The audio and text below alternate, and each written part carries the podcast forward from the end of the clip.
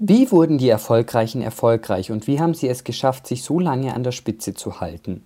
Hi, mein Name ist David und heute schauen wir uns genau diese Themen mit dem Buch Die Prinzipien des Erfolgs von Ray Dalio an.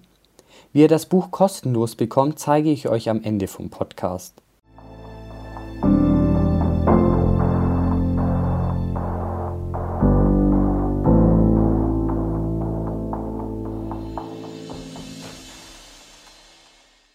Ray Dalio hat mit 26 Jahren die Anlagefirma Bridgewater gegründet, die mittlerweile, also über 40 Jahre später, zu den größten und wichtigsten Unternehmen in der Hedgefondsbranche gehört.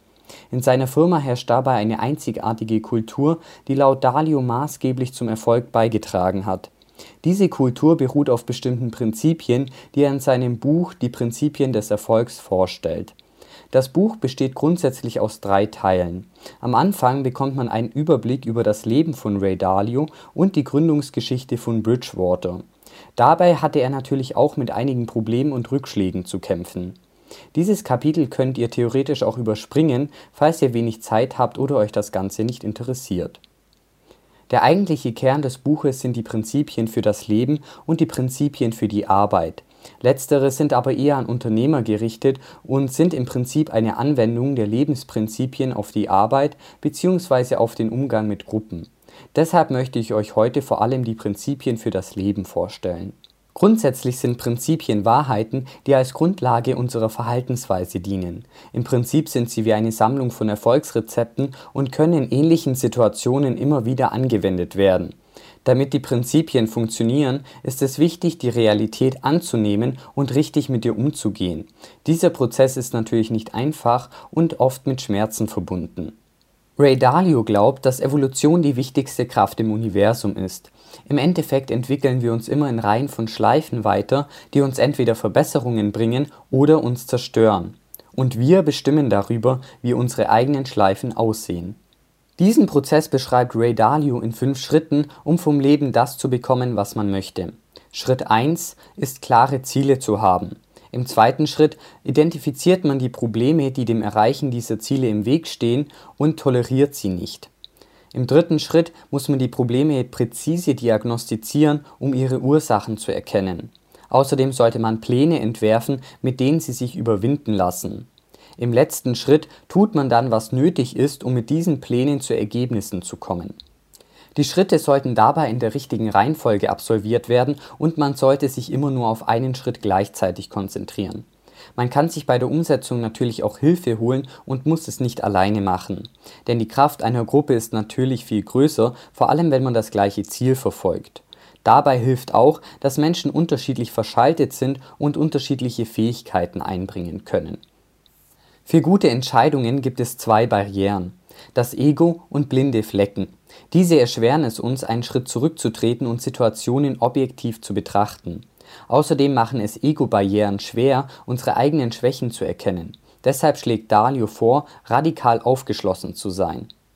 Radikal aufgeschlossen zu sein bedeutet, dass man erkennt, dass man den bestmöglichen Weg vielleicht nicht selber kennt und dass der richtige Umgang mit Nichtwissen wichtiger ist als mit Wissen. Zum Beispiel holt man sich ja bei einer Diagnose im Normalfall auch Hilfe von einem Arzt. Entscheidungen sollte man grundsätzlich in zwei Schritten angehen. Zuerst alle relevanten Informationen aufnehmen und dann entscheiden. Dazu kann man seine Ansichten mit glaubwürdigen Menschen besprechen, die auch bereit sind zu widersprechen, sodass man die Dinge aus ihrer Sicht betrachten kann. Ray Dalio nennt das respektvolle, bedachte Uneinigkeit.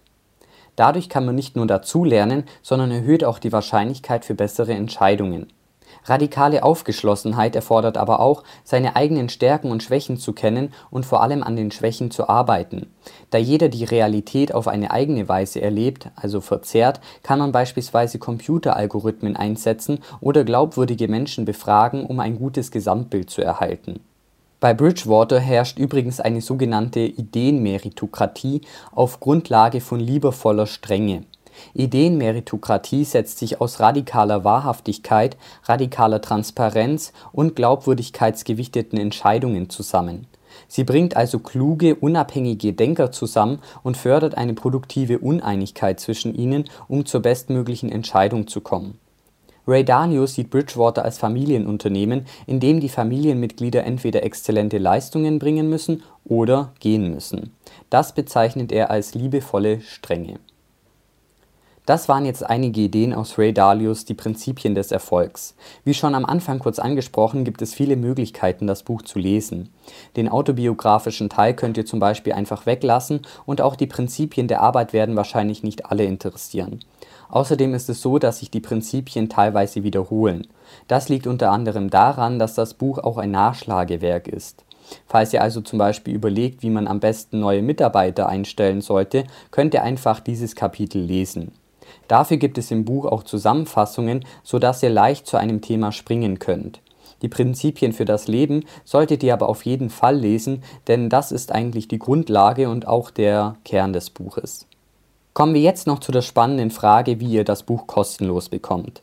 Zu dem Buch gibt es nämlich eine App, den Link dazu findet ihr im Blog-Eintrag auf büchercheck.net. In der App habt ihr unter anderem die Möglichkeit, das Buch digital zu lesen und könnt auch Gebrauch von verschiedenen Werkzeugen wie dem Coach machen. Dabei könnt ihr einfach eingeben, welches Problem ihr habt, zum Beispiel zu viel Stress, und der Coach liefert euch die passenden Prinzipien dazu. Der einzige Wermutstropfen ist nur, dass die App und damit auch das E-Book nur auf Englisch verfügbar sind. Wenn euch das Buch interessiert, dann würde ich euch auf jeden Fall raten, die App mal auszuprobieren und dort könnt ihr euch ja dann schon mal in das Buch einlesen. Das war die heutige Ausgabe von Büchercheck. Vielen Dank fürs Zuhören und bis zum nächsten Mal.